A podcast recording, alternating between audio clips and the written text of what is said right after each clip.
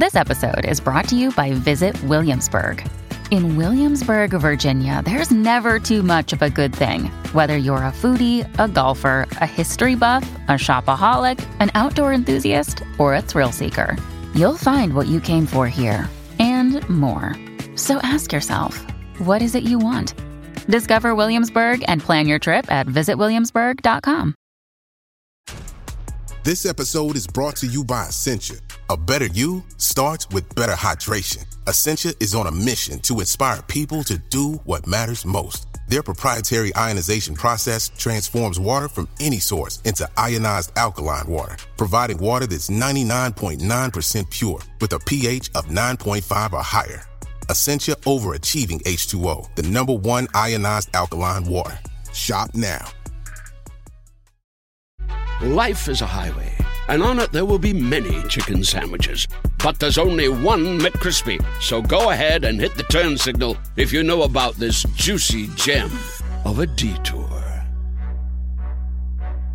Mom deserves the best, and there's no better place to shop for Mother's Day than Whole Foods Market. They're your destination for unbeatable savings, from premium gifts to show-stopping flowers and irresistible desserts. Start by saving 33% with Prime on all body care and candles. Then get a 15-stem bunch of tulips for just $9.99 each with Prime. Round out Mom's menu with festive rosé, irresistible berry chantilly cake, and more special treats. Come celebrate Mother's Day at Whole Foods Market.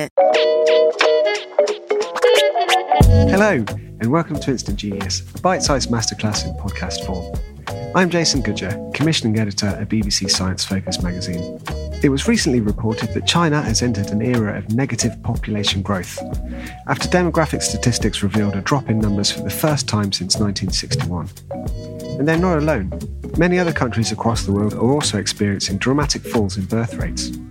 This has led some researchers to suggest that many countries are facing a so called demographic time bomb that will leave them with an ageing population and a shortfall of people of working age. We speak to Professor Jane Falkingham of the University of Southampton's Centre for Research on Ageing. She tells us more about the world's ageing population, how we've reached this point, and what we can do to lessen its impact.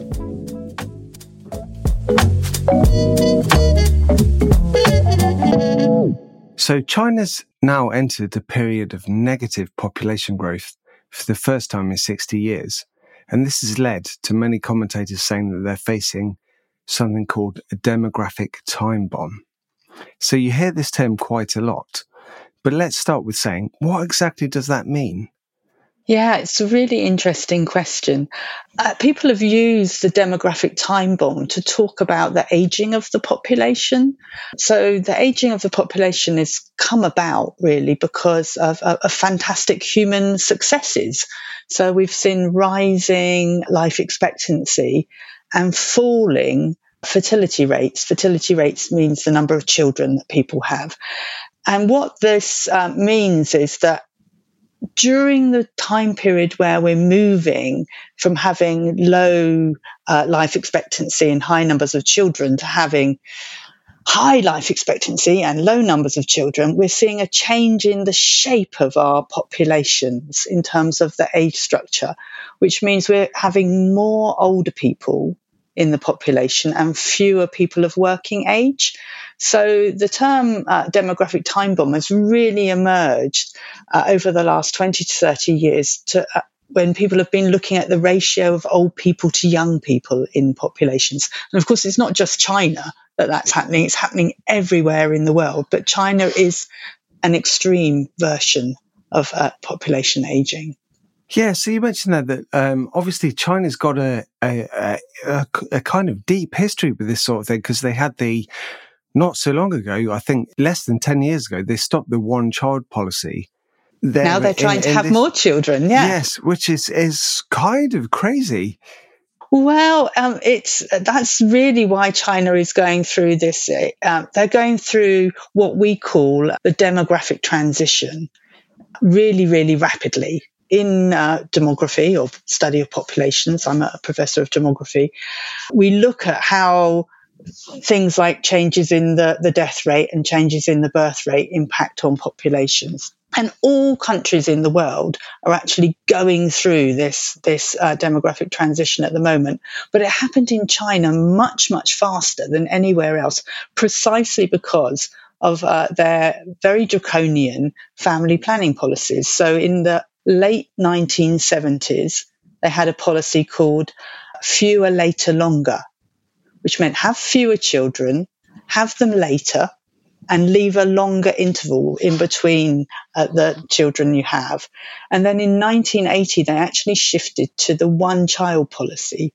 Now, if you think about two adults and they only have one child, and then that one child marries a one child and they have one child, that eventually means that that one child has two parents and four grandparents, but they also have no cousins and no aunts and uncles. So it's a real. It, it means that you've you've moved very dramatically uh, to a change in your family structure. And interestingly enough, I did some research in the 1980s and sat down with some Chinese uh, demographers and said to them, if you carry on with this policy, this is what's going to happen. At the time, uh, I think the political expediency in the country was uh, they wanted to reduce their well their population growth rate. And of course, at global level, we've also been looking at, at global population growth and saying, oh, can we afford to feed a world of 10 billion, 12 billion? And so we've been kind of looking at, at ways to um, slow down world population growth. And China did it, but they did it in a very dramatic way uh, without thinking about the medium to long term consequences. And now they're trying to encourage their population to have more children. But of course, uh, the world's moved on.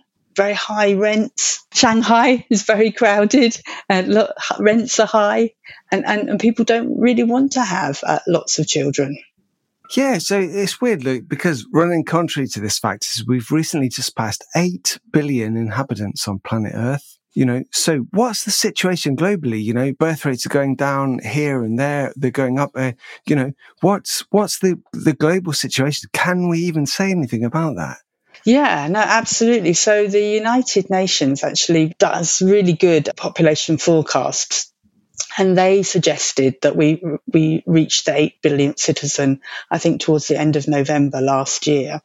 But if you unpack that and, and look at, trends across the globe, I mean, it's not just China which has a reducing population. Many countries in Europe also have a declining population. And I think that the United Nations forecast that we will probably end up at the end of this century with about 10, 10 and a half billion people. But then we'll start to have a, a population decline globally. But of course, whilst that's all happening, um, you're, you're absolutely right. It's different in different parts of the world.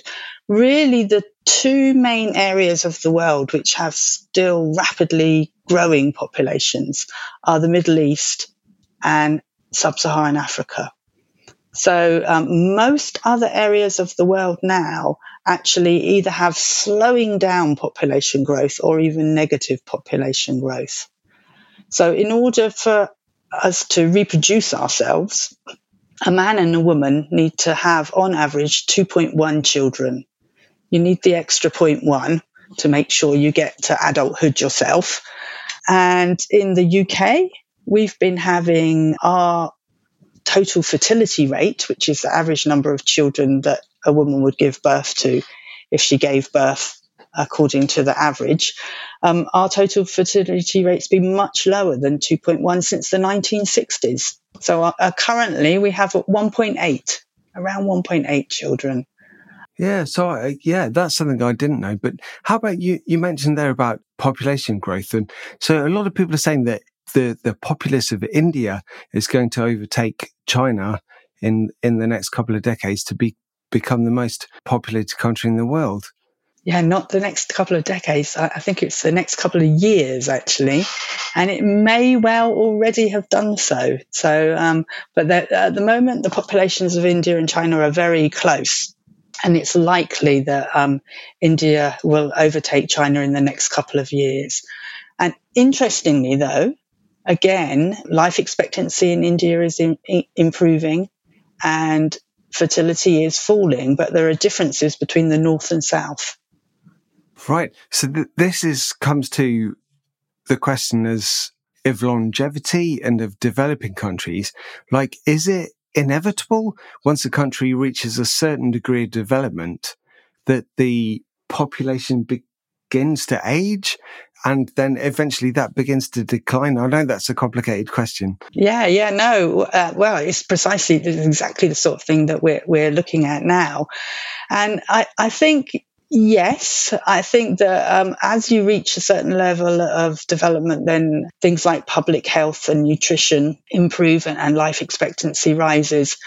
Uh, the things that uh, determine whether people have children are slightly more complicated. And so, actually, you can see in, in parts of Africa now, which are starting to develop, they still are having large numbers of children. But as you the society begins to think about education and the costs of children start to rise, then people start to uh, to adjust their their childbearing behaviour. And of course, if more children are living to adulthood, then then you'll you'll slowly adjust. Uh, if a country has high infant mortality, then people have a lot of children because they want some of them to survive. So they go hand in hand with each other.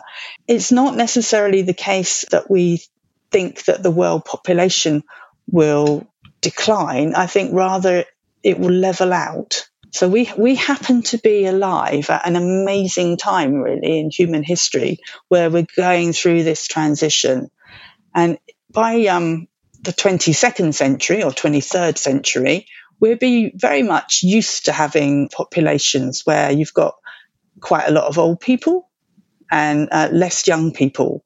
But of course, young people become old people. So we're moving from populations where the age structure looks like a pyramid, where there's more people at the of young ages and fewer people of older ages, to an age structure where it looks more like a tower block. So we're moving from a world of a population pyramid, which I think people who studied geography often heard about these population pyramids to to more of a rectangular shape. And this is just a, a transition, but we've got to find a way as a society to adapt to that transition. So is it a time bomb? Probably not, but it's it's definitely going to cause a disruption to the way we do things. So we have to think about if we're all living longer, maybe uh, we we organise our life course a bit differently, you know, and we we work a bit longer, but maybe not full time, maybe in different ways. Um, it's quite um, it's quite thought provoking what the world's going to look like at the end of this century and, and, and how the life course is going to change. Yeah, certainly. I really like your your tower block versus pyramid analogy because you know, in reading this, uh, I think the UN have said that in the, sometime in the 2080s, the population of the Earth is actually going to start declining. You, you don't think so? Well, I think it will probably take until the end of this century. I think a lot depends. A lot depends on what happens to fertility rates in sub Saharan Africa. That's the big question. So what what do we know about that? Like um, sub-Saharan Africa, and but everyone here is saying like uh, we're having fewer children. Our physical fertility rate, not the statistical one, the physical one, is declining in the Western world. We're less able to make children, less willing. Yeah, and some people actually are making a, a decision not to have children, either for um, economic reasons or actually for ideological reasons in terms of c- climate change for example. In Africa, as I said earlier, it, it, it's a complicated picture.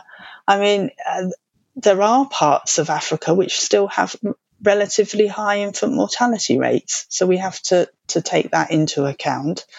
And I think there are also so, social and cultural differences in, in how children are valued and the meaning of children. So, for example, according to the latest UN data, uh, Uganda for example, they're they're still having five children uh, per woman. But in Kenya, the fertility rate is now falling and it's about three and a half. So, as I say, I, I think it's one of the interesting questions as to what's going to happen. And of course, with high fertility rates, and if mortality continues to improve, that means that the population of uh, countries such as Nigeria and Uganda are going to be growing quite rapidly which then th- does link to climate change because these are, are, countries in the world which are being more affected by climate change than, than uh, perhaps uh, we are in the UK. So, where are these people going to live? And there are going to be um, some interesting population movements, I think, in the next 50 years. Oh, such a clutch pickup, Dave. I was worried we'd bring back the same team. I meant those blackout motorized shades. Blinds.com made it crazy affordable to replace our old blinds. Hard to install? No, it's easy. I installed these and then got some for my mom, too. She talked to a design consultant for free and scheduled a professional measure and install. Hall of Fame son. They're the number one online retailer of custom window coverings in the world. Blinds.com is the GOAT. The GOAT. Go to Blinds.com for up to 45% off. Blinds.com. Rules and restrictions may apply. Life is a highway, and on it there will be many chicken sandwiches. But there's only one McCrispy. So go ahead and hit the turn signal if you know about this juicy gem of a detour.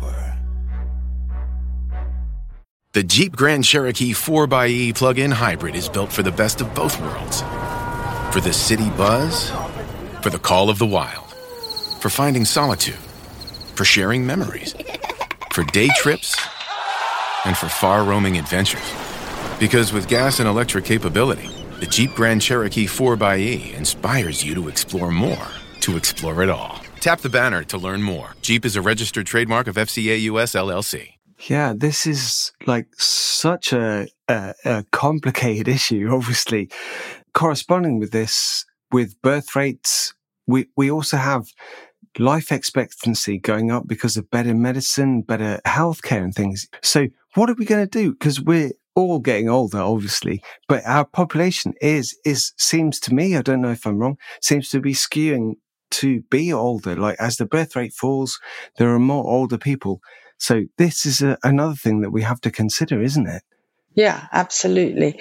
So uh, I think one of the critical things is is um, whether we're aging healthily or not, and and um, and, and there is evidence that we are pushing up the age at which um, chronic diseases kick in and where there, um, there is a high risk of mortality.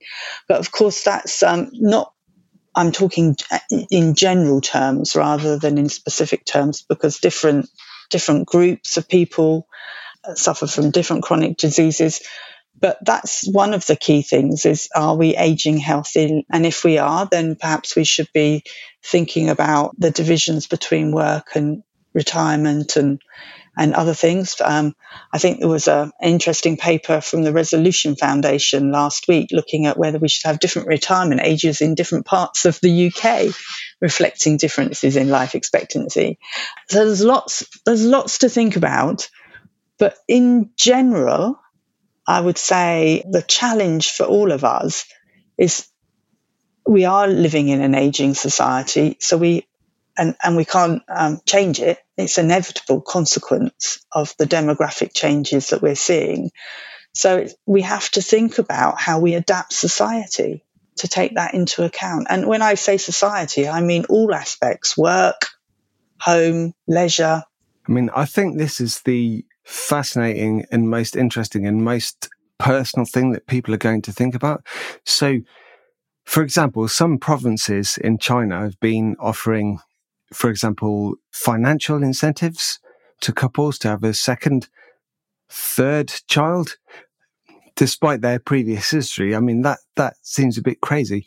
I mean, is there any evidence of, of that kind of policy working?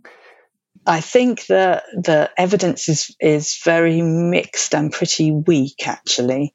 That people don't tend to have children for financial reasons. So I think that um, there may be at the margins some people who will go on to, if they've wanted to have a second child anyway, then it will make it might bring it forward. might encourage them to do so. But I think the evidence, certainly the evidence from China that I've seen recently, is that it's not having a very big impact. So there was recently, I can't remember who it was, but some, let's say, politician said um, taxing the childless in the UK could help. What what what are your opinions on that? Yeah, so we're jumping we're jumping now from China to the to the UK, um, and I, do recall that um, that interesting um, idea. I, and I think that there that was in the context of of, of long term care, and of course I would say that um, the taxes of the childless have gone to to pay for the education of the children of people who've had children. So it's not it's not as straightforward as the um, as that particular politician. Um, so probably um, and and we know from uh, some evidence, some research that some of our economist colleagues have done that the wages of women who don't have children are higher than the wages of women who do. There's a penalty to childbirth. So those childless women have already been paying higher taxes on their higher earnings. Interesting proposition, probably not one that I would support without digging into it a little bit more. It's, it's always more complicated. Yeah, that's exactly what I was going to say. This, this, this sort of thing is is such a such a, a, thorny like problem. You know, it's it's it's so difficult.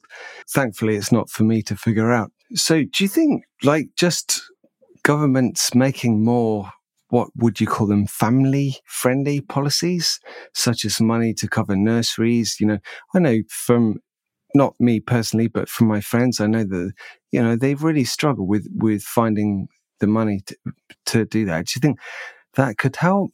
Yeah there is there is evidence uh, that countries which have family friendly policies also have higher birth rates. And the classic example is actually some of the Scandinavian countries. So they have the highest fertility rates in Europe at, at the moment, and they also have the um, the most family friendly policies, both in terms of thinking around childcare, but also parental leave and and shared parental leave uh, between um, the father and the mother. I think all of these things um, do do impact at the margins, yes. So, if we think about the the aging population, we one of the big questions comes up with this shortfall in the younger workforce. What's this going going to look like? How are we going to solve this problem? Do you think? Um, is it is technology going to help us, or is is it policy or something? It's a it's a classic um, academic answer. It's always a little bit of everything, isn't it? But I think it, it definitely um, technology will play a role in terms of changing the productivity uh, per worker. So we, at the moment, we've actually seen productivity in the UK stalling, if not falling. And so we do need to uh, really understand what, what is going on there and, and, and how we can reverse that and increase productivity thorny question in the UK, uh, particularly in the context of Brexit, is um, thinking about at a national or a regional level. Of course, you can change the number of people you have at working age through migration policies. You can't do that globally because globally we don't have people migrating from Mars yet. Um, so, uh, so globally, the number of workers per older people in, in the world is, I mean, it is decreasing globally. So at the moment, I think we have around six people aged 20 to 64 for every one person aged 65. And by 2050, there'll be 3.5 people aged 20 to 64 for every person aged 65 globally. So that's a, a big challenge. And then your, your toolkit has to start thinking about, well, how many of those 20 to 64 are working? Can we bring more of them into the workforce, particularly women? So, in a lot of the world, uh, particularly outside of Europe, uh, I'm thinking classically right now, Afghanistan is banning its women from working. Well, you know, bring them into the workforce, make them economically active, but also why do we stop working at 65 if we're going to live to 90? So I, I, know the French are on strike at this, you know, trying to get the retirement age reduced. But um, so all of these things, I think, are, are, are things we're going to have to think about as a, as a society over the next 20 to 30 years. Yeah. Well, on, I think, um, hasn't there been talk recently that the retirement age is going to be raised to, to 68 here in the UK? Like, how do you feel about that? Is, is that a good thing? I think it's it it's probably something we need to do to recognize the changes in life expectancy and, and, and the issues we've been talking about. And, uh, you know, and our, our politicians have been on the front foot with thinking this through because these population changes aren't a surprise. I mean, people, someone who's going to be 65 this year was born 65 years ago, so we can we can kind of work it out. But there are some issues that not everybody is has benefited from the improvements in health equally. So we do still see big differences in life expectancy by different social groups, by different occupational groups, by different ethnic groups in the UK. So I think going forward, we might need to be a bit more nuanced about the changes in retirement age because not everybody is going to actually live to 65, 68 or, or live a long time after it. Yeah, that's a raised a big question with the NHS and or healthcare globally. How do we take care if, you know, as people age, they get ill, how do we take care of them? Yeah. Are we back? Are we local or global? I think uh, e- either way, I guess the challenges are still there. I mean, one of the key things I think is for us to be thinking much more proactively about informing people of how they can uh, improve their own health and reduce their risks of ill health as they move through the life course. So, um, so thinking about um, prevention first and foremost, public health, uh, getting people to adapt more healthy behaviours, um, reduce drinking. Yeah, so thinking about how we promote um, healthy living, get people moving more. That's the first thing. And then, of course, dealing with ill health. We have had amazing medical breakthroughs over the last hundred years, and we probably still have some more going forward. So, like, by way of summing up, you know, what do you think? Are, are you optimistic? That we're going to be able to cope with the, the issues that are caused by our aging population. You, you know, we, we can get there. I think I have to be optimistic. I think uh, the aging of the population has come about because of the advances in in um, soci- human society, and I think we have. It's not going to be easy. We're going to have to uh, have to think about how we rise to the challenge. It's going to uh, probably m- mean changing uh, the way we do things. So it's uh, we're not all going to be able to to consume quite as much as we used to. We're not all going to be able to retire as early as we want to. But then the life course is changing, so um, it's something to be celebrated that we're uh, we're living longer. We need to celebrate it and and try and find a way to get through it. That was the University of Southampton's Professor Jane Falkingham. Thank you for listening to this episode of Instant Genius, brought to you from the team behind BBC Science Focus magazine. The current issue of BBC Science Focus is out now. Pick up a copy wherever you buy your favourite magazines, or download a digital copy from your preferred app store.